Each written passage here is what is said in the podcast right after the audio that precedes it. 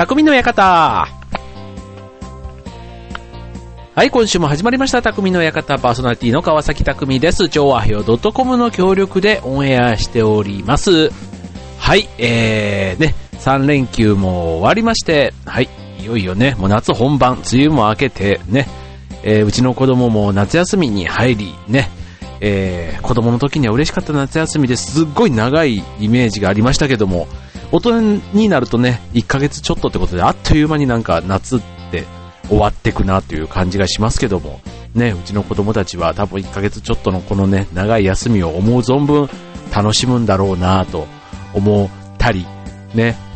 うちにいる神さんは、なんか毎日こう子供がいること自体にあの ね、やっぱりね、給食とかがあるあの学校のありがたみっていうのがね、あの、親の立場になると、なんか ひしひしとわかる部分があったりしますけども、うん。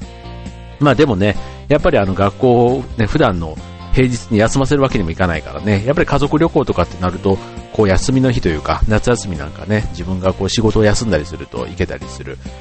んでね、まあちょっと、あのうちは娘が2人なのでね、まあ時期にこう、友達の方が優先になるようなんてこう言われたりするとね、まさにこの今の時期はね、こ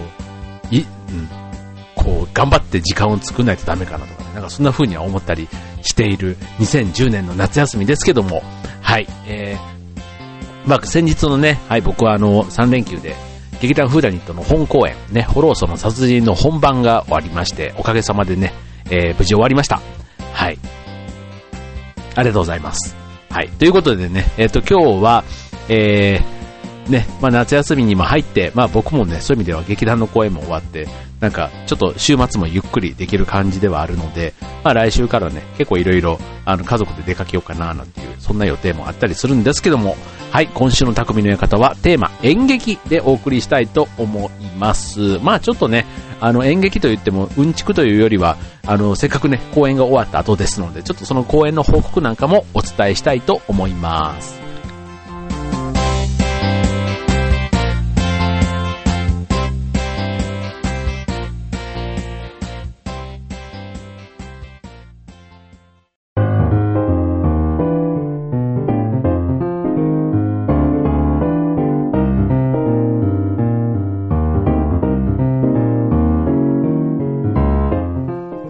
はい、ということで今週の匠の館は演劇ということでね、はい、もうあの、芝居のことはね、なんとかまあ、まあそんなにね、難しい、あの、ことは喋れませんけども、うん、まあでもね、一応まあ10年間今の劇団でやらせてもらっている中で、まあ今年もね、年に1回の本公演が無事終わりまして、はい、え場所は江戸川区の水江というね、東フレンドホールというところでやらせていただいたんですけども、はい。まあね、今回はね、あの、まあ見に来ていただいた方は、あの、まあ、はご存知かと思うんですが、えっと、僕は、えっと、プレイボーイの、えー、お医者さんというね、まあそういう役割を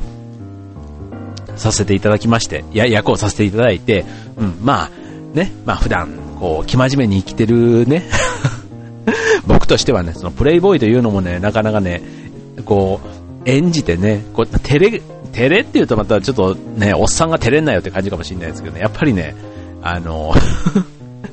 その辺はこう、プロとアマチュアの違いなのかわかんないですけど、うん、なんかね、いろんな、こう、葛藤ともがき苦しみながら役作りをしてたっていう感じはありましたね。はい。まあでもね、やっぱりこう役をやるっていうのはね、一つのまた別の人生を生きるっていうことにもなるので、まあ、終わってみるとね、まあ、当然本番ではお客さんに見ていただかないとダメって考えたら、当然ね、あのー、それなりのレベルにはきっちり仕上げていくわけですけども、はい。まあ、終わってみると、なんかちょっとやり残した感もあったり、まあでも、やりきったかなってちょっとね、思ったり、うん。で、また勉強になったなとか、次こんな役がいいなとか、なんかそんなことはね、いつも終わると思ったりするんですけども、はい。まあ今回は、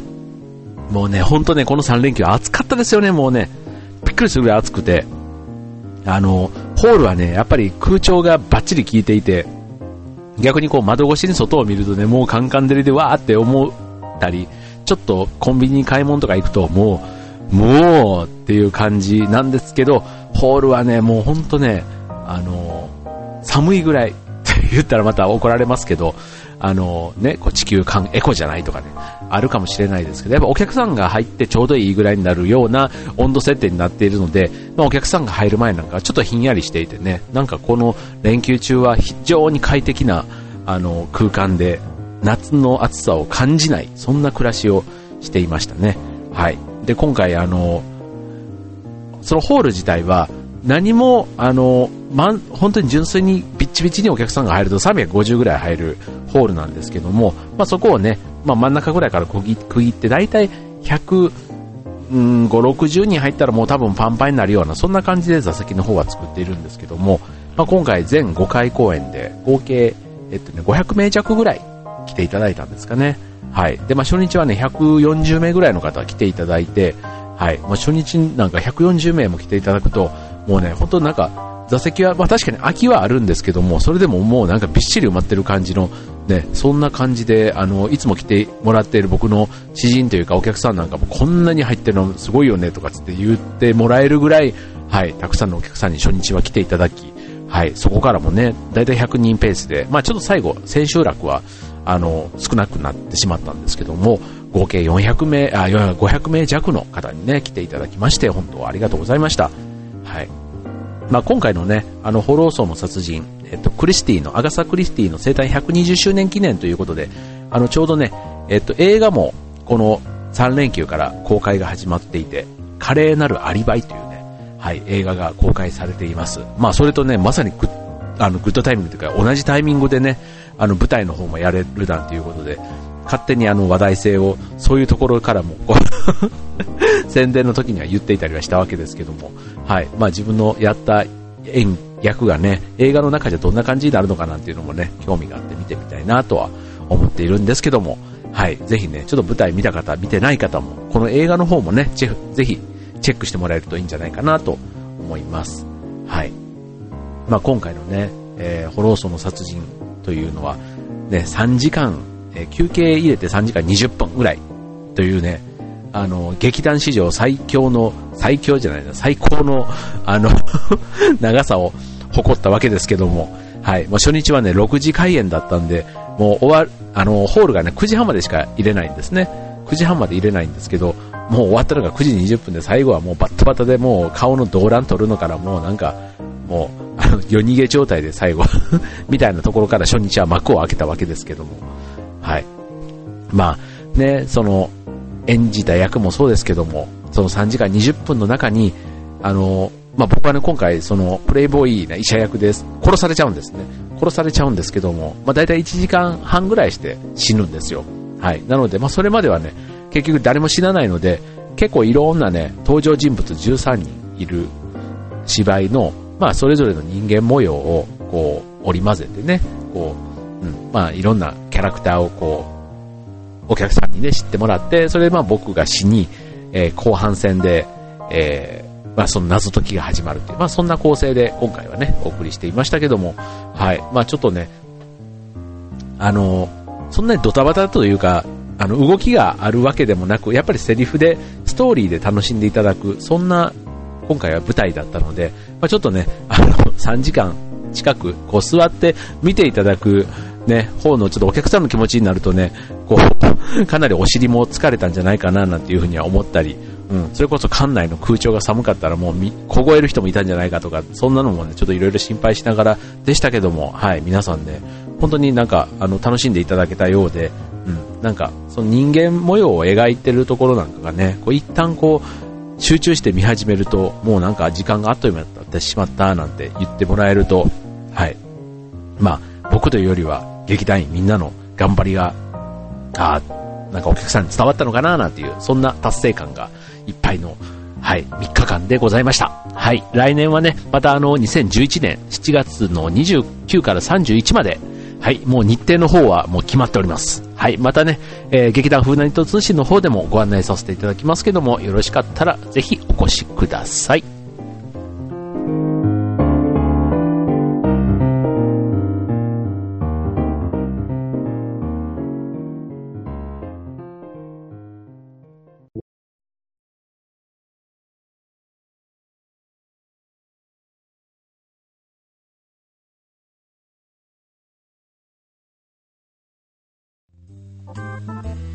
はい、ということで、本日の、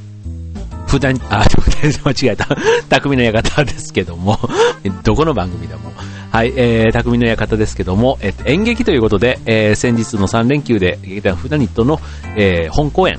えー、ホロソの殺人が終わってということで、えありがとうございましたと。いうことで、演劇をテーマに今日はお送りしています。はい、えっ、ー、と、はい、でね、僕はあの、演劇をね、こうまあ、10年間やっていて、よくこう、人の舞台とか見たりするのとかね、なんかこう言われたりするんですけど、あんまりね、見ないんです。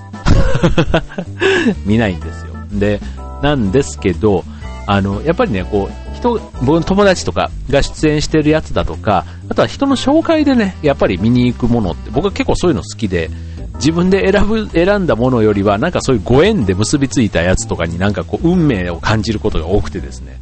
あの、僕が最近というか、ここ10年ぐらいちょこちょこ通って、まあ、ここ数年はうちの劇団のメンバーなんかでも見に行っている劇団で、身の丈プランさんというね、カタカナで身の丈プランというね、そういう各劇団さんがあってですね、はい。で、こちらはあの、えっと、いつも下北沢で公演をしてたりしてるんですね。はい。で、あの、僕の先輩の、えっと、中学生の方が立ち上げた劇団で、脚本なんかもその方が書かれているということで、はい、えー、なんですけども、その劇団を創設したメンバー、立ち上げメンバーというのが、あの、富良野塾というね、えっ、ー、と、北海道の、えっ、ー、と、あの、脚本家の倉本壮さんが、えっ、と、俳優とか脚本家の養成を目指して、あの、北海道の富良野市に創設した富良野塾。これ今年の4月に、あの、残念ながら閉塾してしまったんですけど、はい。で、そこの、あの、なんだろう、メンバーで立ち上げたということで、ちょうどね、僕が10年前にあの、ぐらいに北海道に行った時に、この富良野を訪れて、ちょうどこの富良野塾の存在は知っていたんですけども、ちょっとあの、倉本さんのこの記念館みたいな、なんかそんなところに、あの、その富良野塾関係のね、なんか展示物なんか置いてあったりで、うん、なんか富良野塾って、へーと、なんか、あの、まさにね、こう、塾生って言われるね、その人たちが農作業とかアルバイトでこう生活費を稼いで、こう畑をこう、ね、開いて、こう野菜を栽培して、まあ、自給自足みたいな生活をしながら、一方で自分たちが稽古とか、あと発表会をするそのスタジオ棟みたいなやつを、なんていうの、丸太小屋で、で作っていくっていう、なんかそういうのをね、こう、まあ、自分たちでこう、何でもやりながら、こう、夢の実現を目指すっていう、なんかそういうのがね、うん、10年前にすごくこう、ある意味かっこいいなって、ちょうど僕がサラリーマンになってね、4、5年経って、まだね、将来どうし、いろいろまだ思い、まあ今も悩んでますけど、ね、もうすぐ40代です。40代はでも迷、惑わずっていう年ですけど、はい、ちょうどね、まだまだ迷っていた30前の頃にはね、なんかね、かっこいいなってちょっと思ったりもしたんですけど、はい。で、そんな縁もあって、その身の丈プランさんの芝居を見に行く、行ってるんですね。はい。で、これはやっぱりね、あの、結構、ミステリー、ね、普段にとのミステリーとはまた違って、えっ、ー、とね、ドジな人というか、そういう人が、あの、一生懸命もがいて頑張って、最後はまあ幸せになるっていう、基本はそういうコンセプトの脚本が多いんですね。はい。なので、見れば最後は元気になる。うん、笑ったり泣いたりして、最後は元気になるって。うん。まあみんな結構ね、あの、ドジというか、なんだろう、えっ、ー、と、ダメ、ダメな人っていう感じですね。ダメな人が最後は頑張ってっていう。でもダメはダメなりに頑張ってみんな幸せみたいな、なんかそういうのがテーマとして多い芝居で、うん、なんかね、すごくね、自分の実体験じゃないけど、こう、身近な話題のようなところがすごく多くて、うん、すごく入り込めるんですね。で、そこでまた、こう、動きがね、すごく多いんですよ。うん。ミステリー、僕らのと違って、結構ね、動きが多いんですけど、決して嫌味じゃないというか、なんか、押し付けがましくない動き。うん。だから、すごいね、演じるが、演じ手としてもこう見た時にも、こう表情の作り方とか、うん、そういうね、動きがすごく僕は参考になって、うん。なんかそういうところから、ね、自分の芝居というか、の、こう、深みを見つけていければなぁなんて思って、はい。年に1回ですけども、足を運ばさせていただいている劇団なんですね。はい。で、まあ、ね、芝居の醍醐味とかって言うとね、もうなんか僕が言うと、またね、僕が言うよりはもっとね、あの あの、眼畜というか、うんちくというか、ね、そういう方が言った方が、まあ、響く部分はあるんだろうと思うんですけど、ね、なんか今のミステリーの芝居なんかもやっていると、結局ね、あの、精神的な、こう、経験の多さみたいなところが、やっぱり演技に深みを出して、そこになんか真実っぽさが出るっていうんですかね。うん、だから人生経験ってね、すごく大切だなって最近また改めて思っていて、うん。だから今ね、フナッチとかこういうラジオもそうですけど、いろいろなんか活動してるのが、うん、なんかそれぞれバラバラで活動してんじゃなくて、なんかいろんなところに役立っていって、うん。だだから劇団は劇団で、劇団にも役立つし、劇団の活動が仕事にも役立ったり、仕事の活動が、こう、家族との、こうね、また、あの、ことにも役立ったり、ね、で、家族との関係がまた役、芝居の役作りに役立ったりみたいなね。なんかそんな、あの、それぞれのメリットというかね、なんか、こう、繋がって繋がってみたいなところが、あの、あるような気がしていて、はい。だから芝居はね、あの、別になんか特別な演技が、演劇学校、なんか発声だとかね、多少のそういう動きの演出的な部分なんか勉強しないとね、わかんないところってあるかもしれないけども、結構なんか、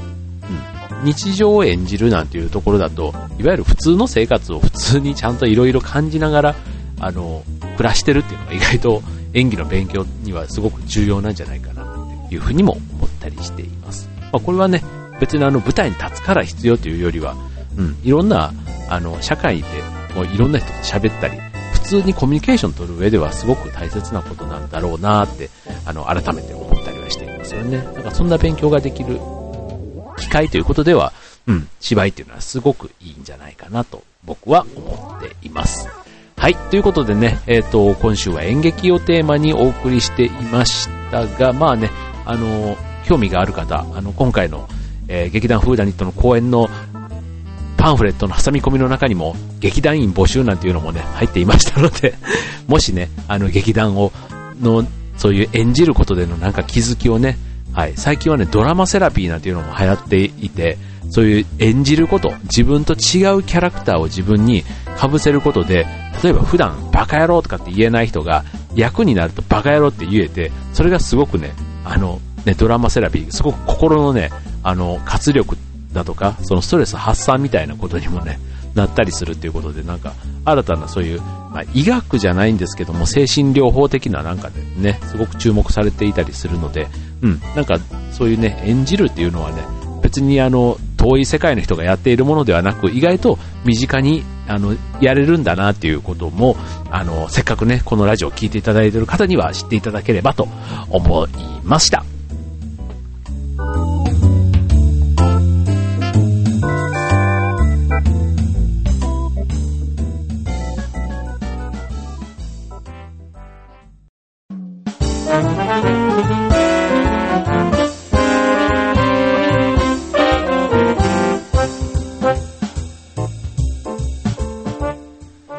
はい、ということで、匠の館、今週もエンディングが近づいてまいりましたが、はい。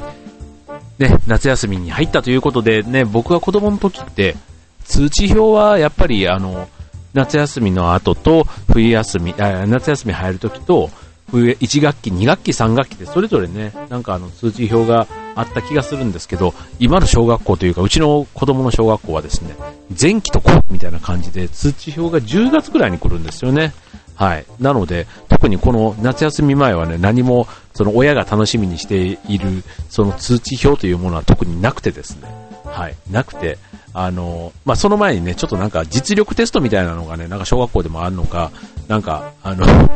その成績表みたいなやつが家に届いていたんですけども、まあ、ちょっとここだけの話、あの 下の娘はね、良かったですね。はい。非常に優秀でした。はい。で、ね、あの 上の人はですね、うん、なかなかね、びっくりするような、あの 点数を叩き出しておりまして、はい。でもね、まあいいのいいのみたいな感じでね、お前が言うなよっていうぐらいね、明るく過ごせる彼女のね、性格がすごく僕は羨ましいなって思う、そんな感じはするんですけども、はい。まあ通知表でね、一喜一憂する、ね、子供もいれば、それにハラハラしている親もいるのかもしれないですし、はい。まあね、なんか、はい。我が家はそういう意味では、ね、なんか平和に通知表でも特段なんかあの、うん、まだね、今回なかったからね、そんな話題にもなってないですけども、はい。まあね、あの、夏休みに入っても、ね、相変わらずこう、近所の、近所のというかね、あの、同級生と学校に行って、ね、遊んでるようなので、はい。まあ、休みでも学校に行くっていうのもまた、うん、今の現代っ子なのかなと、うん、学校がね、すごくね、遊び場としてはたの、やっぱり楽しいみたいなんですよね。昔だとやっぱり自分たちの時は広場とかが多かったけど、最近はないから逆に学校みたいな、ああいうね、整備された空間を、これ土日に普通に開放してくれてるっていうのはなんかすごく、うん、ありがたいし、子供たちにとってもね、すごく、なんか、休みの日でも友達と会える場所みたいな、そんな感じでね、うん。まあなんかすごくいいなって思いますけども、はい。まあ、でもね、ちょっと異様な暑さです。もうね、なんか熱中症とかね、本当に今、あの、熱中症でね、亡くなってる方もいるなんていう話も聞きますし、はい、もうね、意外とね、水分補給と塩分補給ね、これ両方ね、すごく大事だっていうのをね、最近よくあの、この猛暑が始まってからいろんな新聞テレビ言ってますよね。はい。僕もちょっとね、あの、塩飴みたいなね、なんかそういうのをちょっと最近舐めるようにはしてるんですけども、でも室内なほとんどね、あの 室内での仕事が多いので、ほとんどなんか、あの、汗はかくことは普段はないんですけども、はい。まあ、ちょっとね、ちょっと最近あの、運動もしてないので、うん、ちょっとめっきり塩分を取りがちかもしれないなとは思っているんですけども、はい、8月には今度ね、うちの地元の船橋の仲間で100キロ駅伝っていうのにね、出るんですね。出るんで、ね、10人で出るんで、普通1人で10キロでいいんじゃんっていう感じなんですけど、なんと、なん多分ね、僕15キロぐらい、15、下手したら20キロぐらい、なんか走らされるんじゃないかっていう、そんな勢いがあるんですけども、はい、まあそんなのもね、えー、週末のこれからの楽しみということで、はい、あの、僕は僕なりの夏をエンジョイしたいと思いますので、皆さんもね、これから始まる夏、え、たくさん楽しい、えー、計画立ててください。はい、ということで今週の匠の館はここまで。バイバイ。